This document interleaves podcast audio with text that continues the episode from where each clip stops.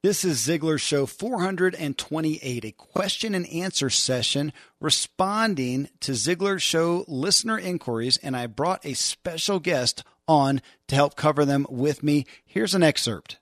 Most of us deal with interruptions all day long, five days a week in our work week. We never really go deep. I do. I go deep. That means I am struggling. It's like a, the caterpillar trying to get out of the cocoon and turn into a butterfly. I mean, it's that kind of struggle to produce something that matters, to research, to think, to talk, you know, to go deep in what I do. That's the only way I'm going to produce something of value. Is it easy? Well, the other, we almost have to get into the definition of easy. Is it something, I mean, work is only work if it, if you'd rather be doing something else. So in that sense, I'm never working because I want to do what I'm doing. I'm a foodie, and I enjoy learning about the process that brings great foods and beverages from idea to the table. And then I like tasting them and learning the nuances of what creates the most significant tastes, from coffee to cheese to distilled beverages. I did a tequila tasting in Mexico, and recently bourbon. Heaven Hill bottled in bond bourbon. It really impressed me, from the story to the taste. I grew up in Kentucky, where horse racing and bourbon are famous, and I got introduced to Heaven Hill bottled in bond bourbon. It's produced by Heaven Hill Distillery, which has been and still remains family-owned since nineteen thirty-five. And I'm impressed with the bourbon's ultra-rich, smooth taste. And right on the bottle, it states that this bourbon is seven years old, which is actually three times longer than what's required to be certified as bottled in bond. I feel with beverages, the longer the prep, the better the taste. Being a bottled in bond product means it must pass a list of seven requirements that set the standard for this quality bourbon. So look for it at your local store. Heaven Hill reminds you to think wisely and drink wisely. Another day is here, and you're ready for it. What to wear? Check. Breakfast, lunch, and dinner? Check. Planning for what's next and how to save for it? That's where Bank of America can help. For your financial to-dos, Bank of America has experts ready to help get you closer to your goals. Get started at one of our local financial centers or twenty-four seven in our mobile banking app. Find a location near you at bankofamerica.com slash talk to us. What would you like the power to do? Mobile banking requires downloading the app and is only available for select devices. Message and data rates may apply. Bank of America N A, member F D I C. That should whet your appetite for what is about to come. What you are and where you are because of what's gone into your mind. You can change what you are. You can change where you are by changing what goes into your mind. You cannot become what you need to be by remaining what you are. If you can't take a huge step to begin with, take as big a step as you can, but take it now. That's the key. Take it now. You can have everything in life you want if you'll just help enough other people get what they want. Today's a brand new day, and it's yours. Hi, everyone. This is Kevin Miller, your host of The Ziglar Show. In show four twenty-four, we heard from Zig Ziglar and discussed the health of responding versus reacting, and I invited questions on that topic. Uh, we got a lot of questions on it, actually, but it also generated a bunch of other great questions on real-life issues that we cover here on The Ziglar Show regarding how do I really inspire my true performance, me, in my life. So we had questions from personal development to some business development, and we ended up covering some significant issues. Uh, one of them that I want to pull out really questioned the aspect of positive thinking, always being optimistic. Is it just being stoic and unemotional and an unrealistic robot or Pollyanna persona, uh, which the motivation inspirational industry sometimes gets flack for? So we dive into that. And then, folks, near the end of the show, we get into the issue of work you love, working at your passions.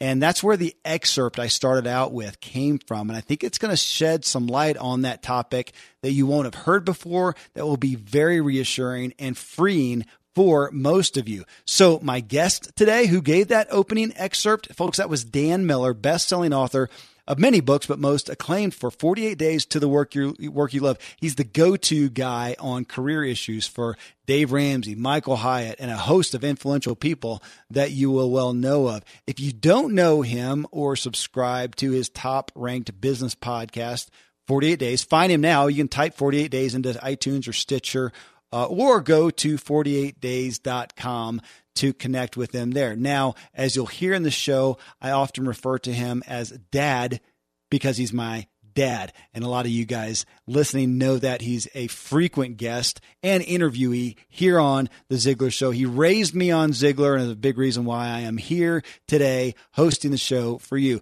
Folks, if today's topics spark questions, concerns, ideas, debate, email us, as these dear folks in the show that we cover today did.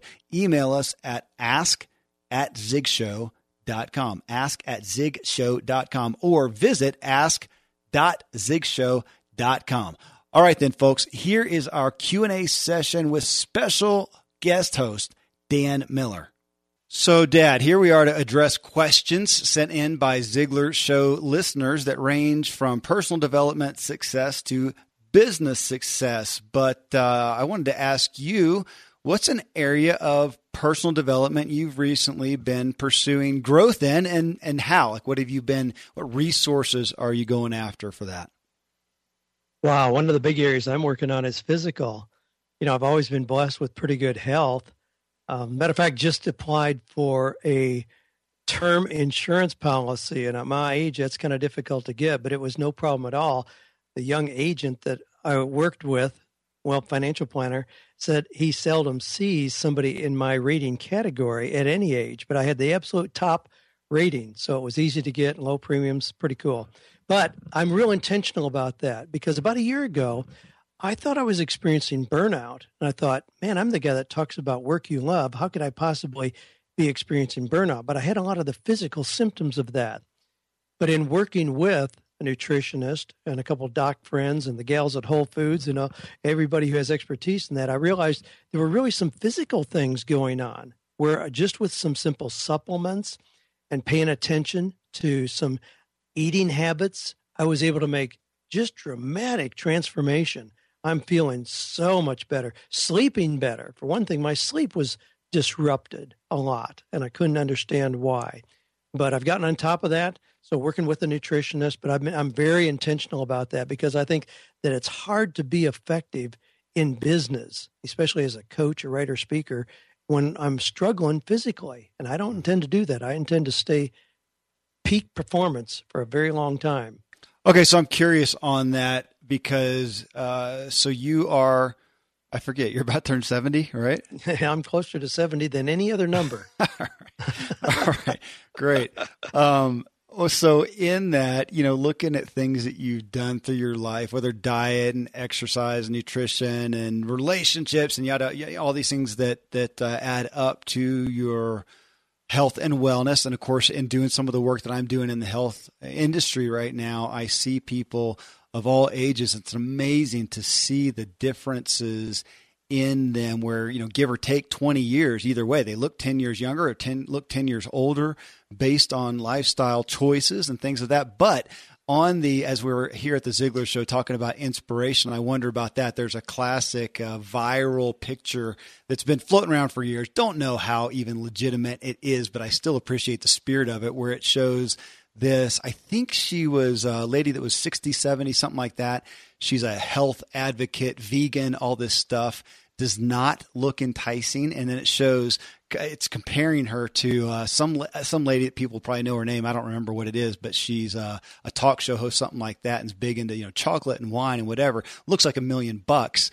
And, it, you know, and but to some degree, the discussion where I saw that it was talking about, you know, you can do all these things to add up to health and wellness, but how much does inspiration and joy, and like you're talking about, you're the guy that's, that's talking about how much does that play into your health and wellness outside of even the specifics of, did you eat correctly, exercise correctly, yada, yada, yada, yada. Oh, I think it's major. I, I think mindset and attitude has a major, major impact on our health and wellness. I want it all. I don't want to just choose part of the equation. I want the whole deal. So if I can add a little edge with diet and nutrition and supplements, man, I'm going to do it. If I can get a little more edge with yoga or with meditation tapes that I listen to, I'm going to do that.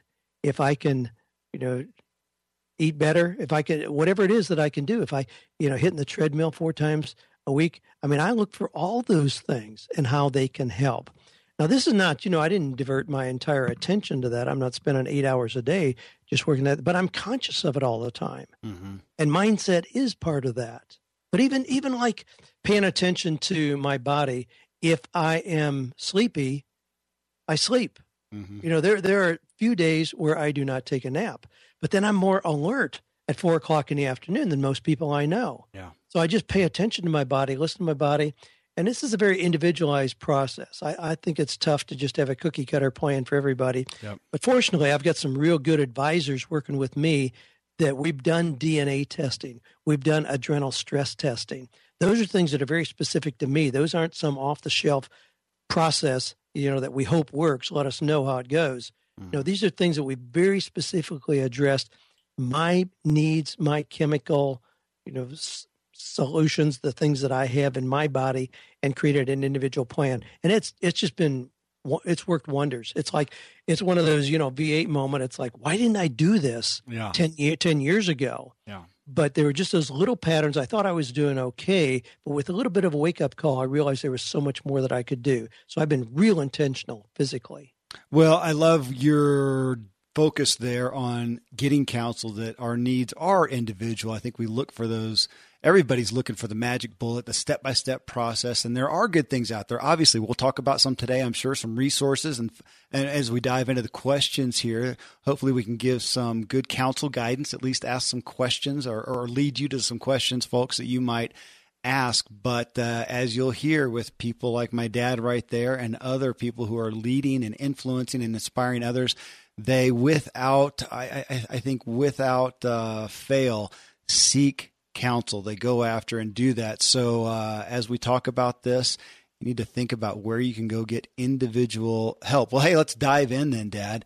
Uh, first question here from Matthew Kimball. Now, and, and for context here, we did a recent show. I talked about it in the intro where we talked about, it was a Zig clip talking about reacting and responding. So the first, I think, three or four questions or issues, I'm going to give some focus to that that aspect. That's what our questions are, are around, reacting first versus responding. But then we do get into some literal business questions and some things like that. So Matthew says, in regards to the react versus respond, how do I learn to not become so emotionally involved in any situation so as to respond healthfully and not just react? Simple question, big question, but it, it yeah. It, if you know your tendency is to react, to say something spontaneously. I mean, I was with a lady recently who has pretty high profile out there, and I thought, my gosh, this gal has no filter mm. between her brain and her mouth. Anything that comes into her head comes out her mouth. I'm thinking, you got to be kidding me. Slow down, filter some of that. But if you know that's your tendency, I mean, that's half of the solution with most things. I would encourage you, count to seven before you respond. That's not a real long time. Be comfortable with silence.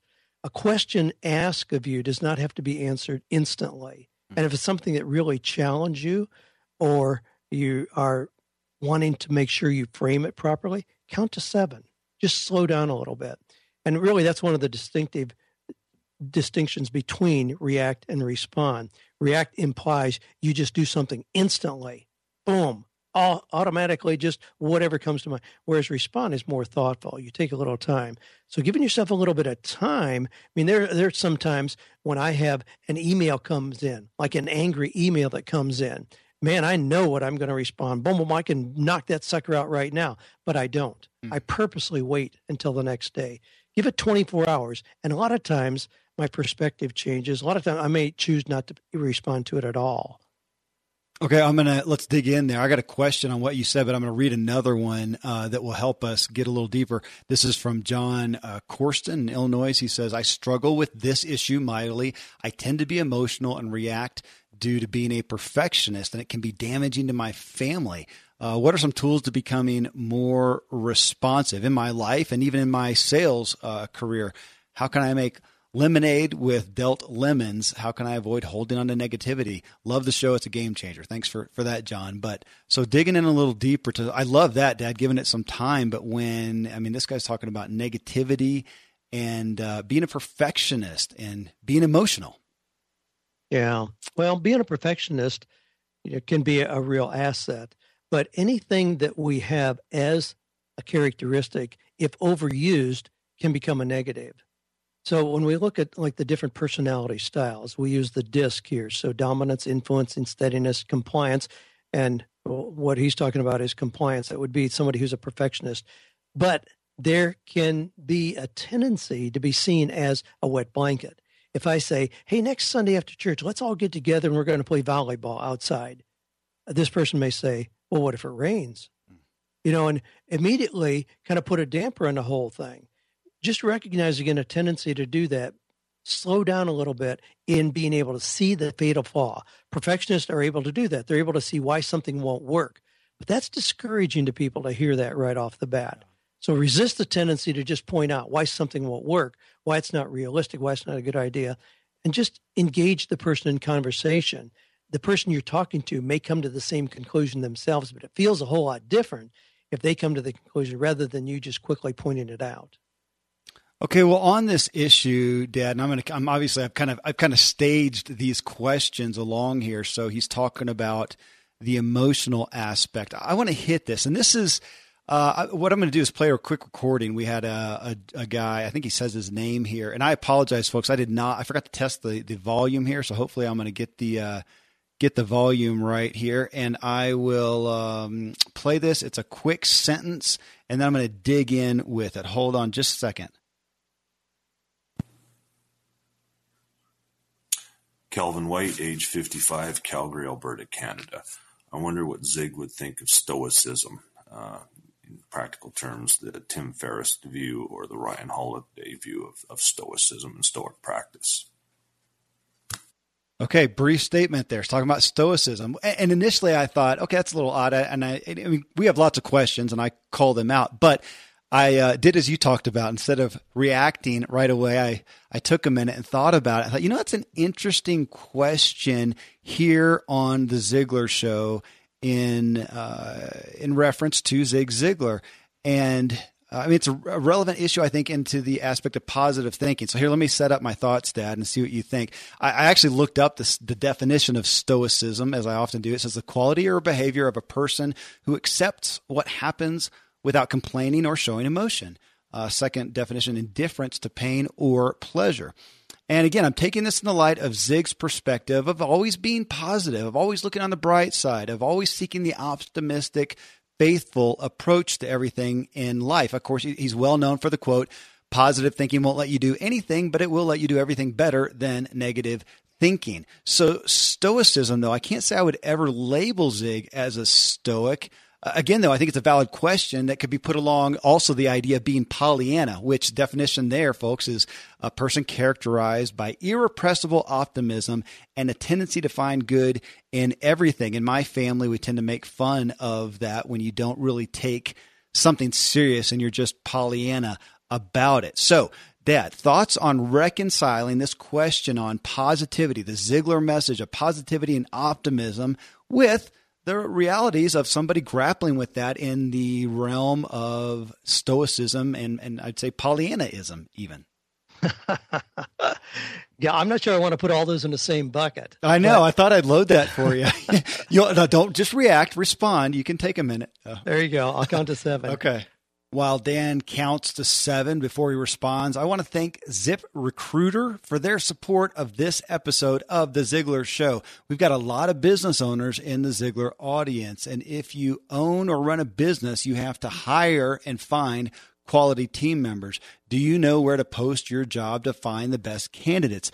Posting your job in one place just is not enough to find quality candidates today. I know I've gone through that hassle. If you want to find the perfect hire, you need to post your job on all the top job sites. And now you can. With zip recruiter dot com, you can post your job to one hundred plus job sites, including social media networks like Facebook and Twitter, all with a single click. Find candidates in any city or industry nationwide. Just post once and watch your qualified candidates roll into ZipRecruiter's easy-to-use interface. No juggling emails or calls to your office. Quickly screen candidates, rate them, and hire the right person fast. Find out today why ZipRecruiter has been used by over one million businesses. And right now, Ziglar listeners can post jobs on ZipRecruiter for free by going to ZipRecruiter.com slash free trial. That's ZipRecruiter.com slash free trial. Well, I think there's a, really a close alignment with Zig's positive thinking and stoicism. Now, stoicism, especially the voice of your caller there, it implies somebody who, you know, just kind of level, no matter what, boom, things are going to be okay. Well, there is that quality to stoicism. And traditionally, historically, you know, stoicism it, it implies that you don't complain about pain or a pebble in your shoe or an obstacle. And I, and I think that Zig would take that same approach. Rather than just getting bogged down with that, all right, what can I do because of that? How can I turn this into to lemonade? And in that sense, and especially in the way that Tim Ferriss talks about it, I think there's a real alignment. I don't, I don't think there's any kind of, uh, you know, conflict there at all. I personally really like it. I find myself being drawn to stoicism more and more, and Zen philosophy, which is kind of that same kind of thing, but. You know, not just this is not just a que sera, sera, you know, whatever it be, you know, so my tire went flat. Well, I'm just going to get out and let the car sit there and just walk instead. That's not what it means at all. If your tire goes flat, sure, you fix it. But uh, w- one of the ways that I like to frame this that kind of combines Zig's philosophy and stoicism is a phrase that I learned from our good friend Michael Hyatt's wife, Gail, where when something happens, she says, what does this make possible? And I find myself a lot of times, if it is something unexpected or unwelcome, asking that question, okay, I didn't expect that. I didn't want that. This seems to be counter to what I was choosing to accomplish, but what does this make possible? And a lot of times that question opens up some new possibilities. I just talked to a, a lady today, a young gal who had been to one of our events recently. And two days after being here, she got fired from her job, very unexpectedly, a government position that she thought was totally secure. Well, she really freaked out. And I was like, Annie, you know better than this. You know what to do. What does this make possible? Well, I just got a note from her that in forty-six days, uh, beat my forty-eight a little bit, in forty-six days, she got two job offers on the same day. The position she took is in a much better organization, higher pay. She gets to speak Spanish half the day, which she absolutely loves. She's thrilled. It's like, wow, this would have never come into view had she not gone through that unfortunate experience of being fired. And I think that's really what stoicism is implying, is when something happens, how can we continue in a positive path rather than being derailed? Thankfully, the days of building a business website, then having this massive endeavor to integrate an online store are gone. Today, Shopify has fixed all that. I had one business where we actually built the entire website on Shopify's platform. So whether you're just starting out or you're selling a million bucks of product already, Shopify is just the industry leader. It works the same for physical products or online and digital, and Shopify is just hands down the best out there.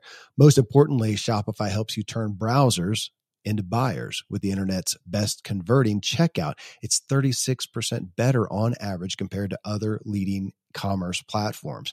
Getting people to buy is not that hard, at least to the buying point, but getting them to actually give their payment info is, and Shopify is king in that department. They also have top tier customer service, which I think is critical. You can sign up for a one dollar per month trial period at shopify.com slash Kevin. That's all lowercase. Go to shopify.com slash Kevin to grow your business no matter what stage you're in. Shopify.com slash Kevin. Friends, I'm pretty candid about my lack of financial prowess. Money and numbers are fairly Greek to me, so I need a lot of guidance. One of my closest friends is a wildly successful wealth manager, and I'm working on some financial literacy and just continually seeking guidance. So I ask you to check out yahoo finance dot com. Nobody knows it all, and Yahoo Finance is a, an incredible resource for the rookies like me or the seasoned investors.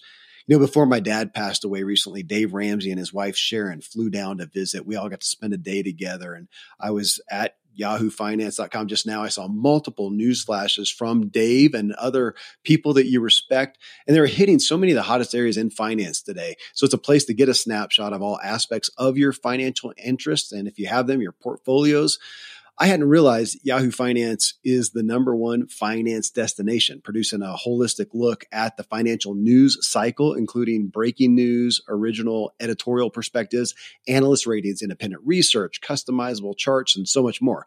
So for your comprehensive financial news and analysis, visit the brand behind every great investor, yahoo finance dot com, the number one financial destination, yahoo finance dot com. One more time. yahoo finance dot com. I live high up in the Rocky Mountains where the air is clean and fresh as possible, but then I step indoors and I'm breathing in untold amounts of toxins and allergens from paint and carpet and cleaning chemicals and pets and furniture and appliances and mold and so on. Studies show the indoor air is two to five times more polluted than the outdoor air anywhere you are, and in some places it's a hundred times worse than that. Well, the solution is to get an air purifier, and Air Doctor is just the best out there. It filters out ninety-nine point nine nine percent of dangerous contaminants and allergens, such as pollen and pet dander and dust mites and mold and even bacteria and viruses, so your lungs don't have to try to do that. Air Doctor comes with a thirty-day money-back guarantee, so if you don't love it, just send it back for a refund minus shipping.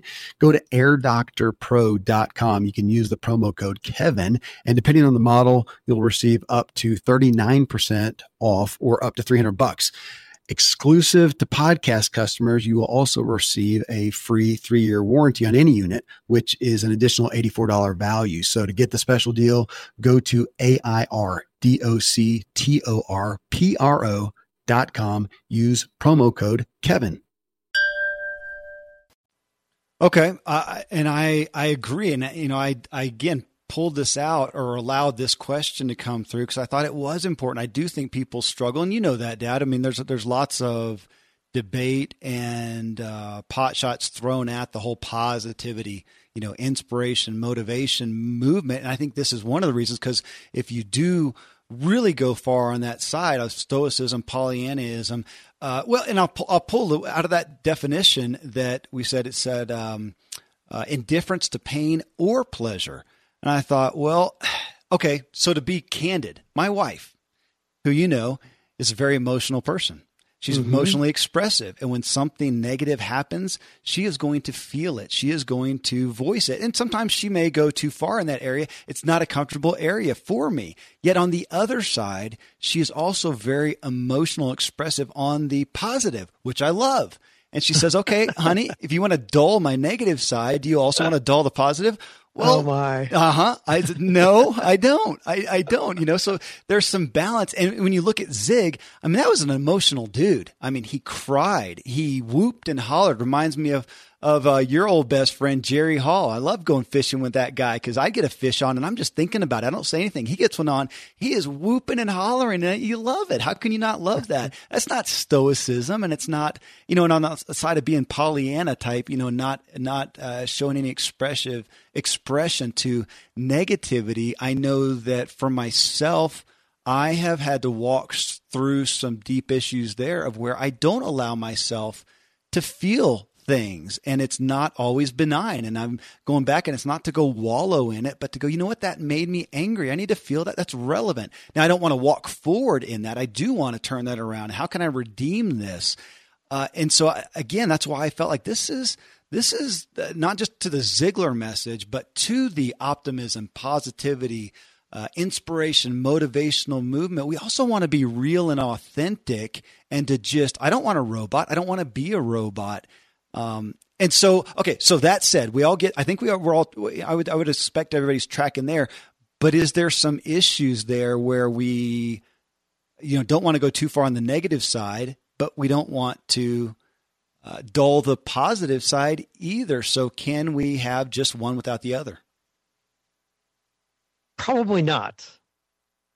But that being said, yeah, we, we don't want to just create robots or people who are just non-responsive. I mean, that wouldn't be any fun at all. Mm-hmm. I mean, even in even in doing a podcast, if you just spoke in the same kind of monotone voice all the time, you would not have the listeners that you do.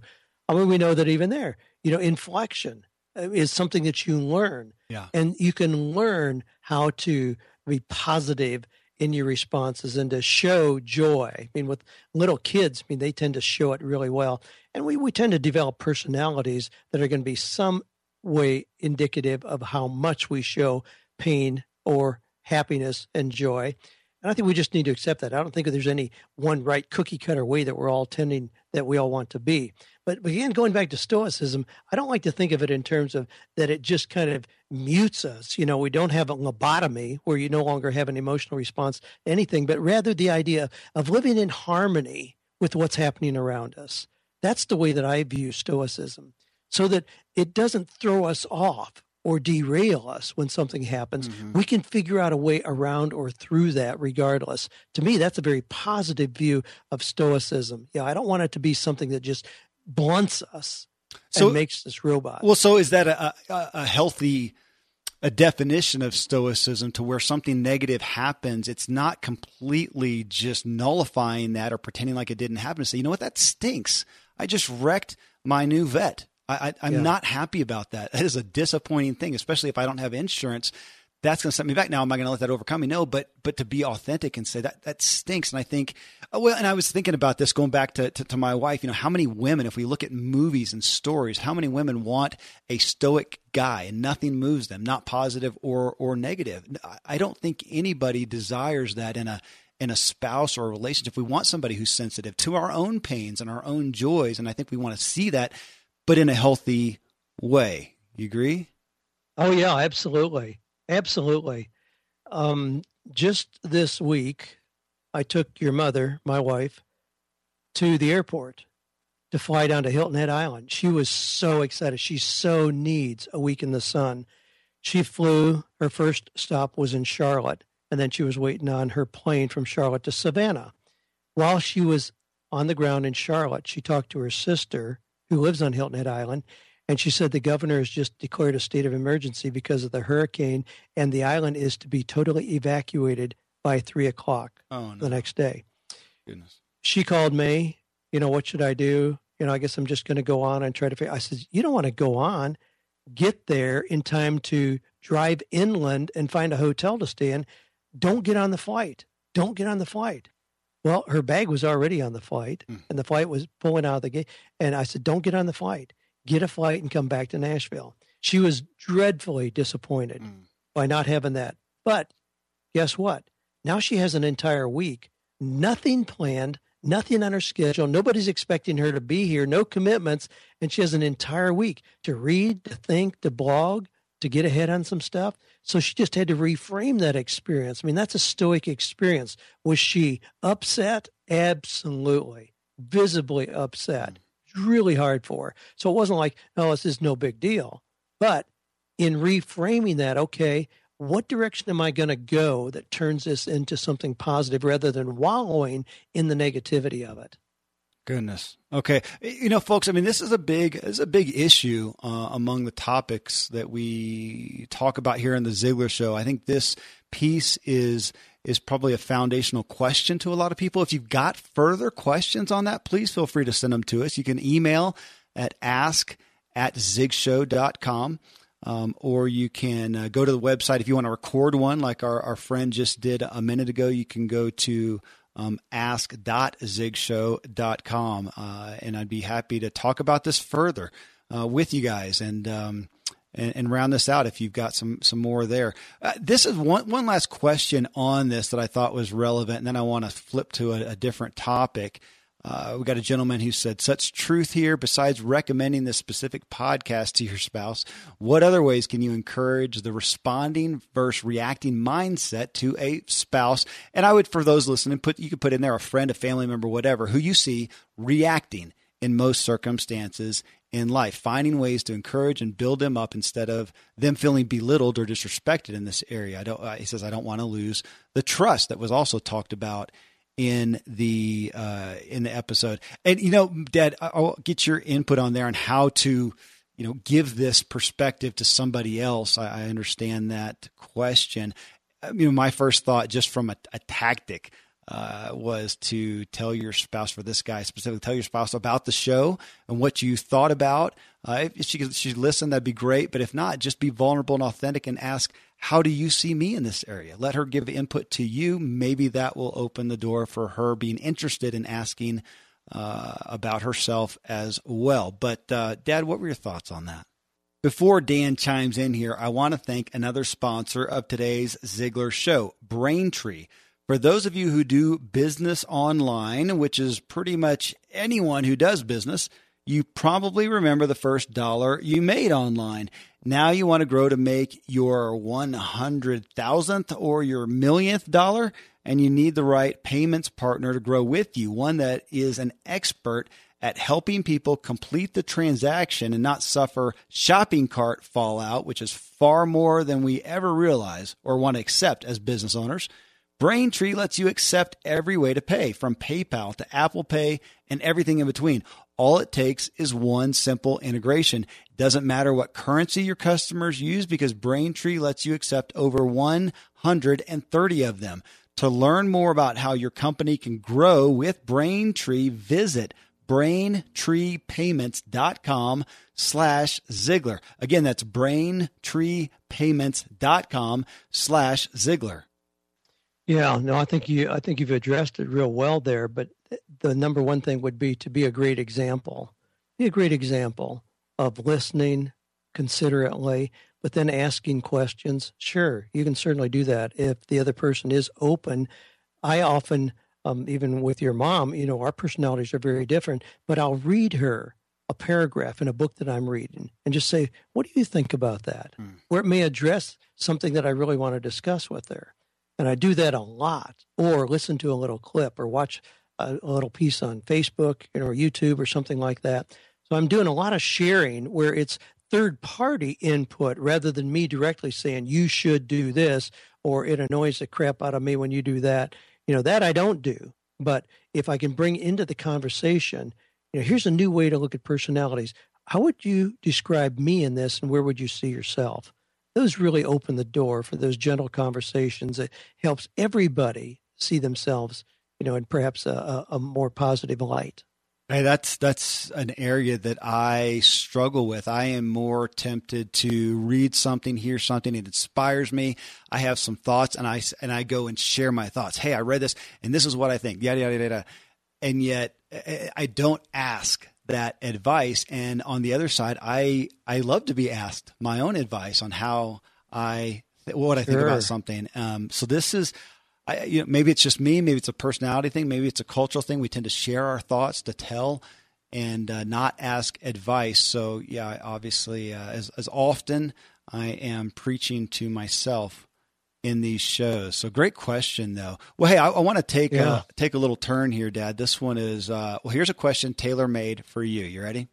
All right. All right. It says, uh, and I didn't get the guy's name. He says, thanks so much for, uh, well, he gives us some great kudos on the show. Thank you for that. He says, my situation may be outside the scope of your topic. Here it is. I'm sixty years old. Find myself starting over in life. For fourteen years, I was primary caregiver for my parents. That season is now over. I know in our culture right now, that's uh, a common theme of folks taking care of, of their folks. Um, I've always been a naturally energetic, optimism, optimistic, and encouraging person, but whether through life or age or grief, I'm having a hard time getting back into the swing of things. It's been nine months now, so while I know some element of grief will always be with me, it's definitely time to get on with living, and more specifically, earning a living. I can't seem to come up with a dream to focus on, the why that will pull me into doing the work required for whatever. As a writer and editor, I can get excited about individual client projects, but feel I'm kind of blowing wherever the wind goes at the moment. Meanwhile, I've been binge listening to this podcast and others to try and get my head back in the game, and volunteering some at church. Any other suggestions for someone like me to respond well to life? Wow. Yeah. There's a whole lot of questions, a whole lot of content shared in that brief message there. Yeah. The first thing I would do is to challenge your listener in that he's not starting over. That really is an unhealthy way to look at it. At sixty years old, you can't turn the clock back to when you were eighteen.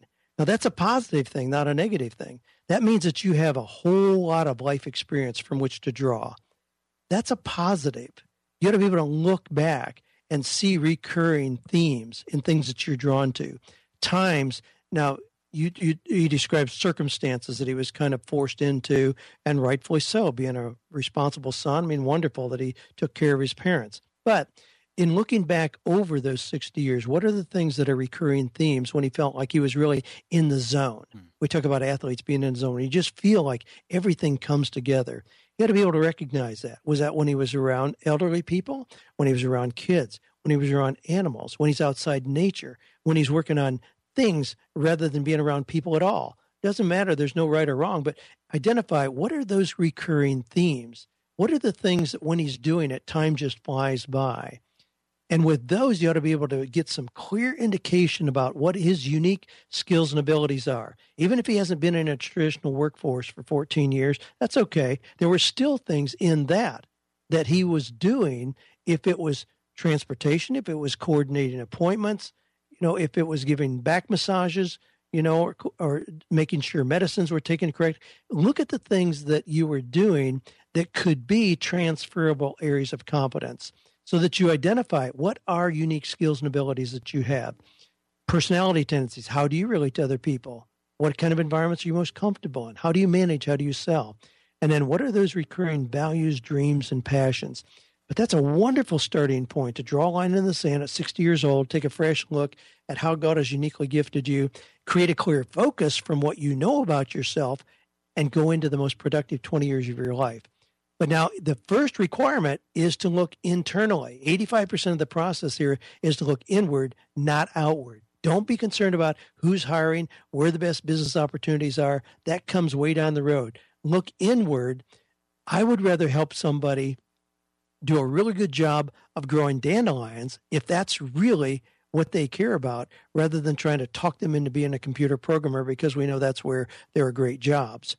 Follow your passion. If you don't know clearly what your passion is, follow your curiosity. What are things that you find yourself reading? Who are the kind of people you like to spend time with? Follow your curiosity, and I'll help give you clarity on those things. Your skills and abilities, personality tendencies, values, dreams, and passions. From those, create a clear focus, and then find environments that embrace those things you know about yourself, and you'll be a superstar.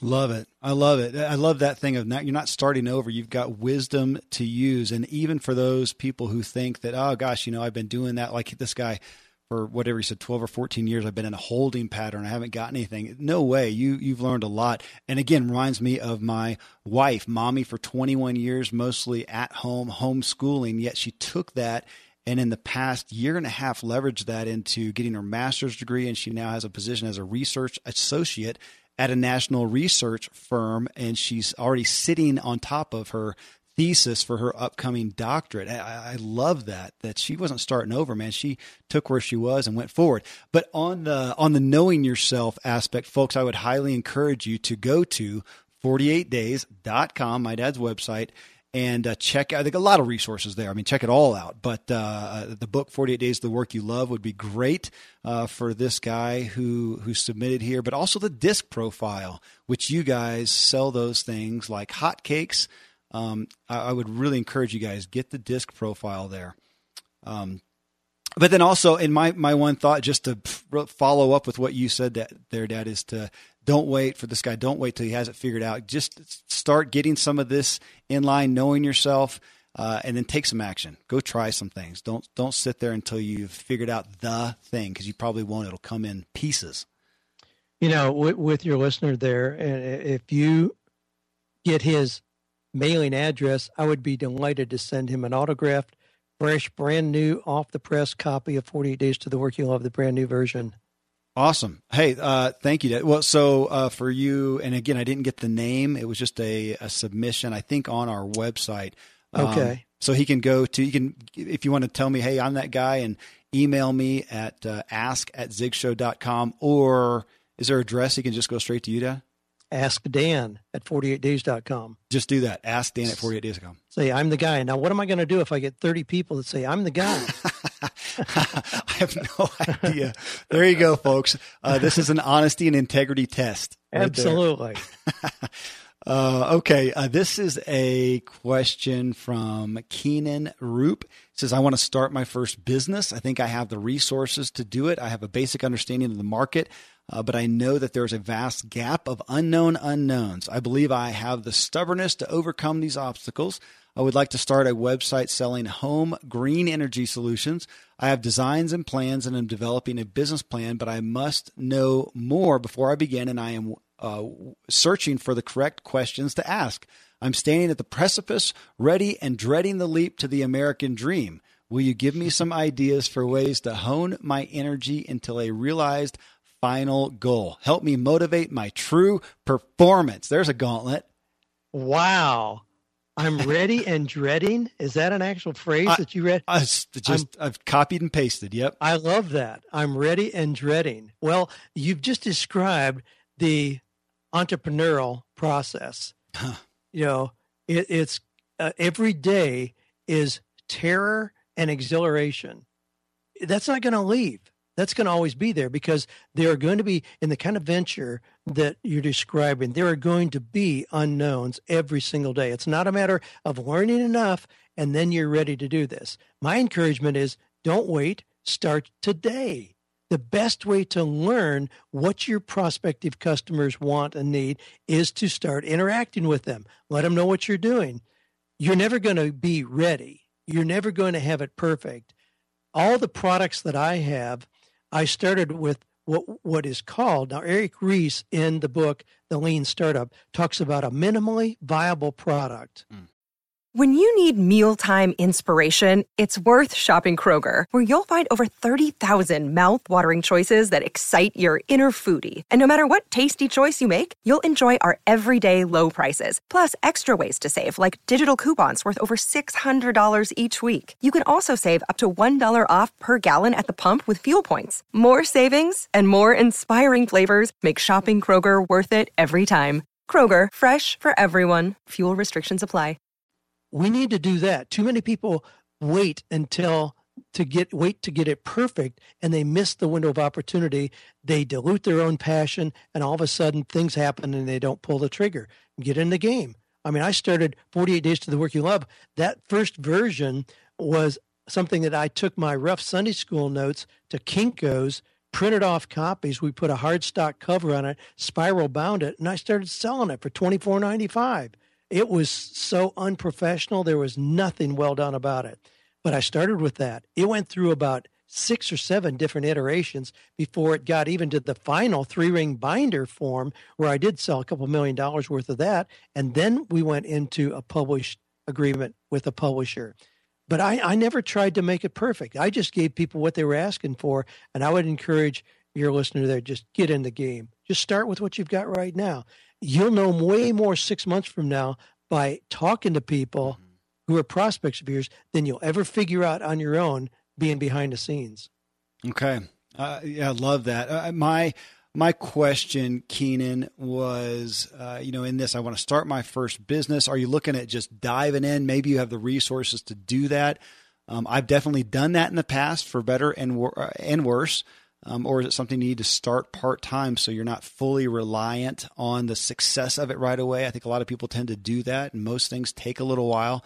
So uh, having it as a part-time gig while you do your day job, I think generally works out well. But then also to look at, you you mentioned um, home green energy solutions. I know there's a lot of opportunity in that arena right now. Uh, so you may feel like you, you understand the need and the desire and the demand, but I would just make sure you confirm that what is happening in that, in that arena, and to pay attention to who's succeeding and how you stack up, how you compete. We hear a lot about U S P. What's your unique selling proposition? Why would they buy it from you? Uh, and make sure that that's, that that's desired, uh, for sure. But, um, goodness, I love that, Dad. Minimal, minimally viable product. And it makes me think, I remember your three ring binders uh, of your first product. And of course, we often talk about on the Zig Show, the, what you had and what you listened to and what you cut my teeth on were those old Zig Ziglar cassettes of those horrific recordings. But man, the content was good and we all benefited from it uh, uh, immensely. So thank you. Absolutely.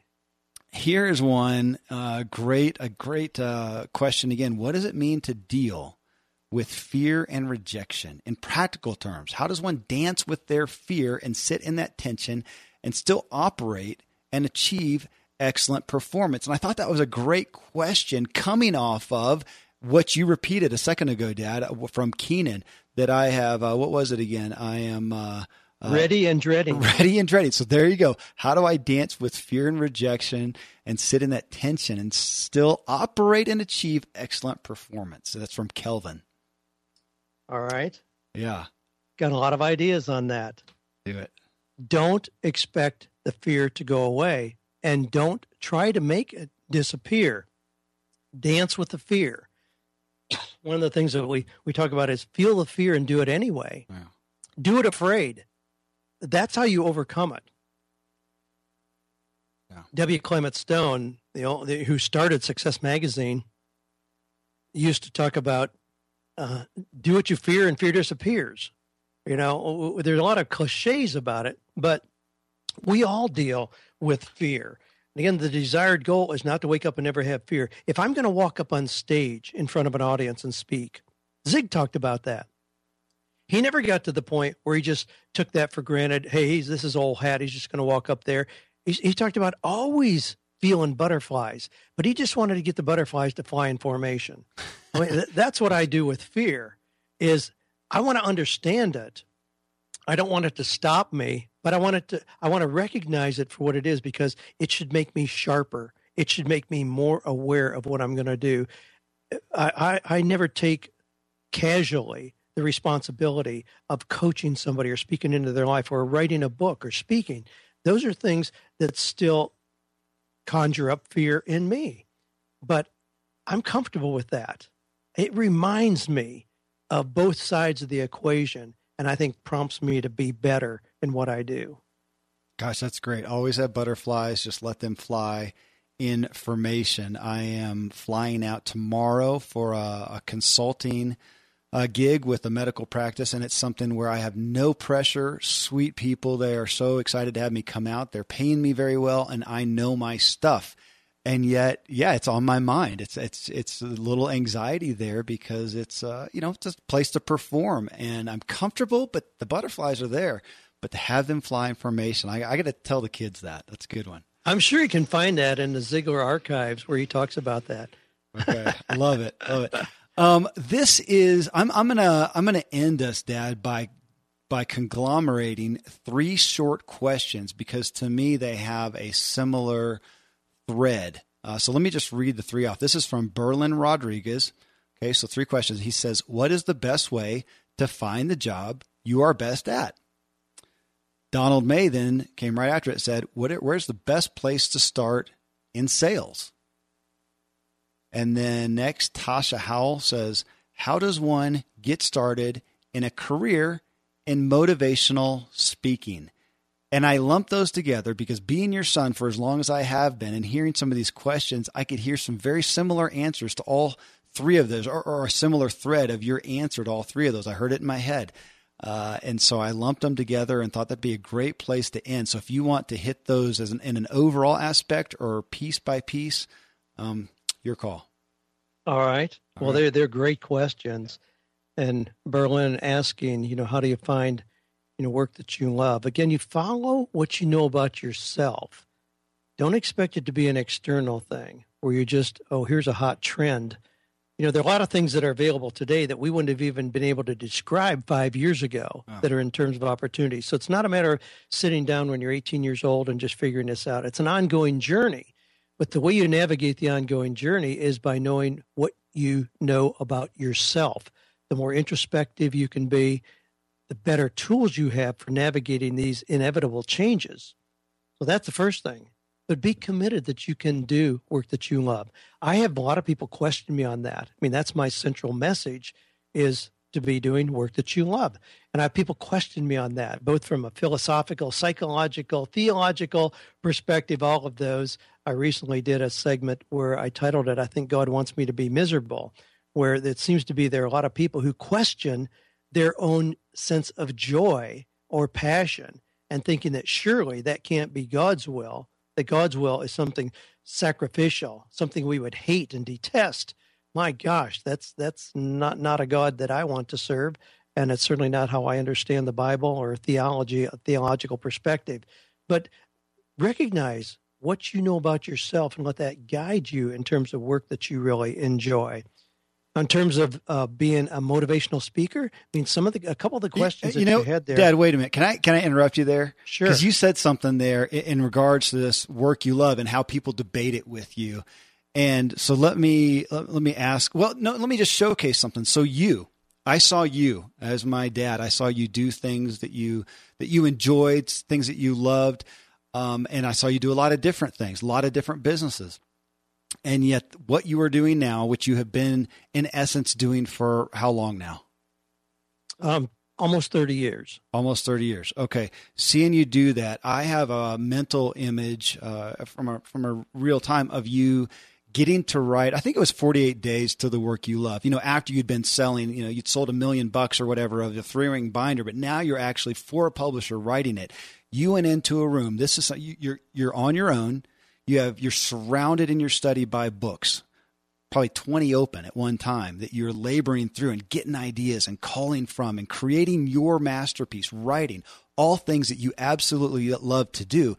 And yet I would venture to say, and you can tell me if I'm right or wrong, it might've been some of the hardest work you ever did that you labored over, you sweat over, you poured over. And so work you love, when I look at that and say, work I love that really has meaning, Uh, in my experience also, it's some of the hardest stuff I have ever done. It's not easy. And I think, and I think that's, I hear so often that grappled with, uh, it's just going to be easy and fun and like play, man, not in my arena. Some of it is, but some of the best work, the most that I love that I am, I have devoted myself to has been very hard.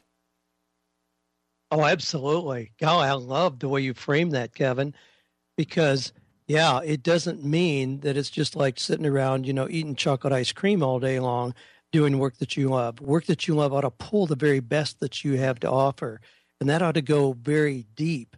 Now, th- there's two things I want to throw in here really quick. I love how this is set up because when Tasha talks about she wants to be a motivational speaker, that you're not going to put together a resume and go get a job.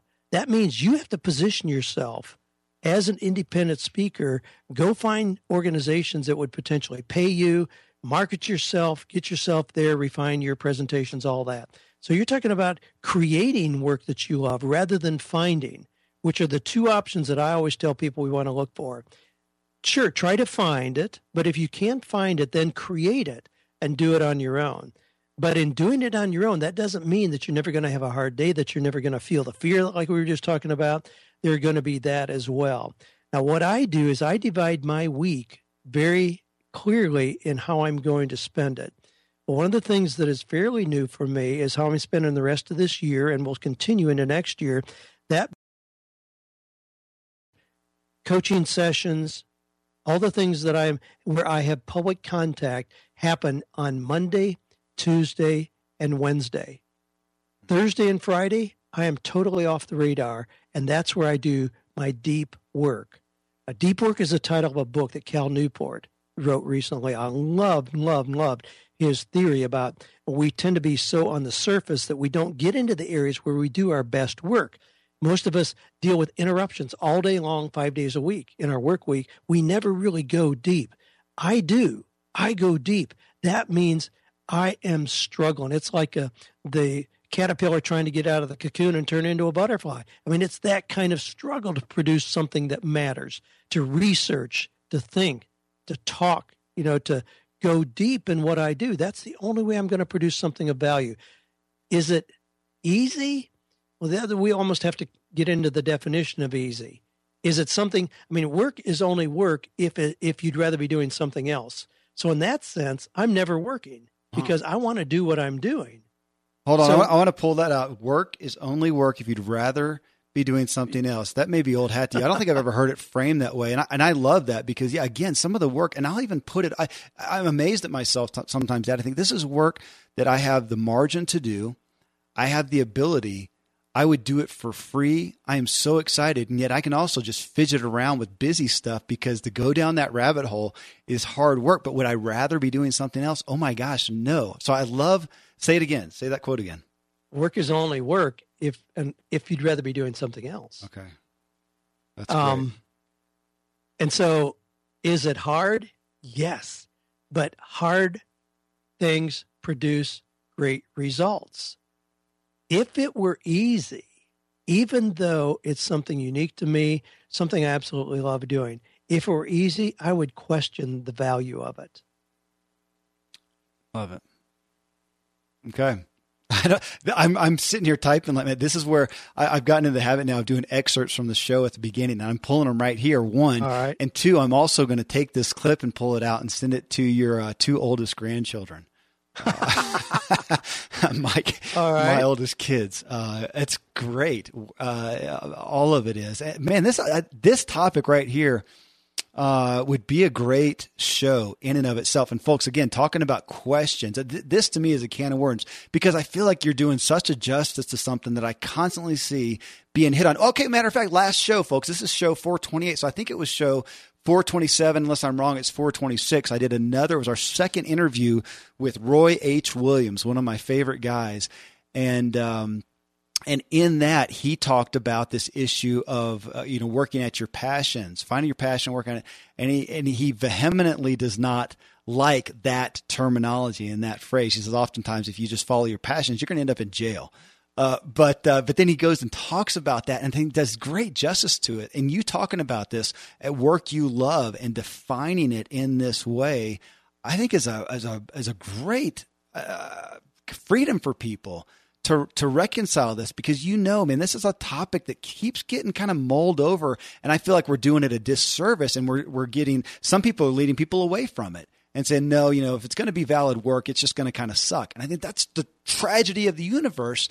And yet for you to put it in these terms is, uh, we should probably do a show just on this. Well, I'd love to. Obviously, this is a real sweet spot for me, a topic I love to address. As you know, one of my book titles is Wisdom Meets Passion.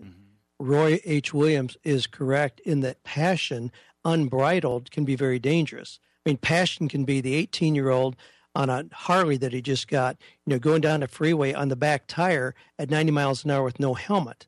Mm-hmm. Yeah, you'd say, oh, my gosh, that's raw passion. Yeah, and a split second can change the trajectory of that young guy's life. It can be very dangerous. It has to be shaped and directed by wisdom. I mean, that's the power of wisdom. But without passion, I still maintain, you know, my position that you cannot do work effectively. You cannot do your best work without passion. Mm-hmm. There are people trying to make case for just see what the world needs, you know, just fulfill a need, boom, just do something that you know you can do well. I've spent many years working with physicians, attorneys, dentists, pastors who have proven their ability. They've proven their talent. They've created an economic model that allows them to live well, and they hate the life that they've mm-hmm. created because there's no passion at all. I think it's one of the three legs of a stool, mm-hmm. and without it, the stool is going to fall over every time. You cannot sustain work for which you have no passion. So I'll I'll stick to my guns on that forever.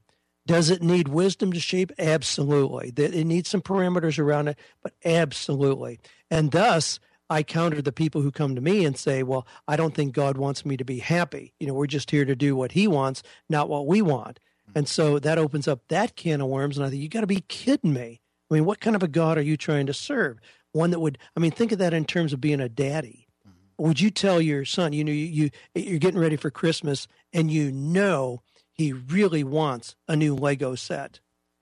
And you say, no, you know, you need these flip cards that teach you math skills. You know, I know that's what you wanted, and I know it's Christmas. No, this is what I think you need. I know it's not something you enjoy, but just live with it.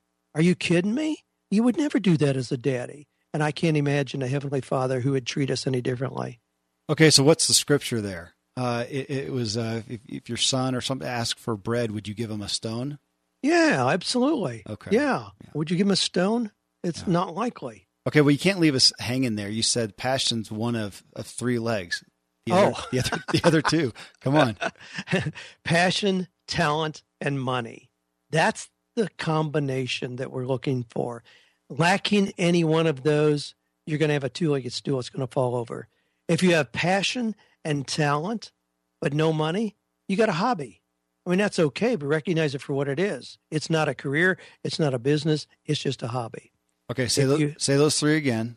Passion, talent, and money. All right, there's the title of a show right there. So all right. We got to do that one. We can do that. Okay. We can have fun with that. Uh, solicit questions from your listeners on that. We'll have fun with that. Got to have all three. Okay. Absolutely guaranteed. Yeah. For, again, let us know. Let us know. You can hit me up. Ask at uh, zig show dot com for that. Okay. One last question. And so on that passion, I think to some essence, I'm going to have to go back and listen to it again, uh, that Roy s- says in essence what you did on passion. So we, are you saying that in this, it's a necessary fuel, but not necessarily the focal point in and of itself?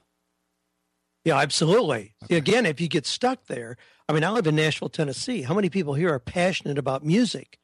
Well, they're they're passionate about it, and they're living in a cardboard box under the bridge because they've not addressed the other two legs of the stool. So passion by itself is really not very meaningful. It's it's the fuel, but it's simply to go along with the other two legs of the stool. Okay. Well, folks, um, on this forty-eight days dot com is where you can find out more about my dad, Dan Miller. If you're not signed up there for his weekly newsletter that's been going out forever, it is, uh, it's always a joy to read. And I say that as unbiasedly as possible. Uh, but uh, I read it every week, and uh, so do a ton of other people. Please go to forty-eight days dot com, and you'll see a lot of resources that we talked about today. You'll see others that you don't know. They've got upcoming events that are often uh, booked out and sold out, but you can see far enough ahead to get involved with one. Dad, thank you as always for doing this. It's a blast to do it, and I always uh, learn so much, and uh, thank you. Well, it's always a special privilege for me to do it with you, Kevin, obviously. You know, it's a delight to watch you with your own children. These cycles of generations go by quickly. Mm. And to remember all the Ziglar principles that we gently fed you as a little kid, and now to see it come full circle where you're living it out and passing it on to your kids, my grandkids. Wow, what a amazing opportunity. So it's a special privilege to be on with you. Thanks, Dad. And folks, thanks for being with us as we walk together and inspiring our true performance. I'll talk with you on the next Ziglar Show.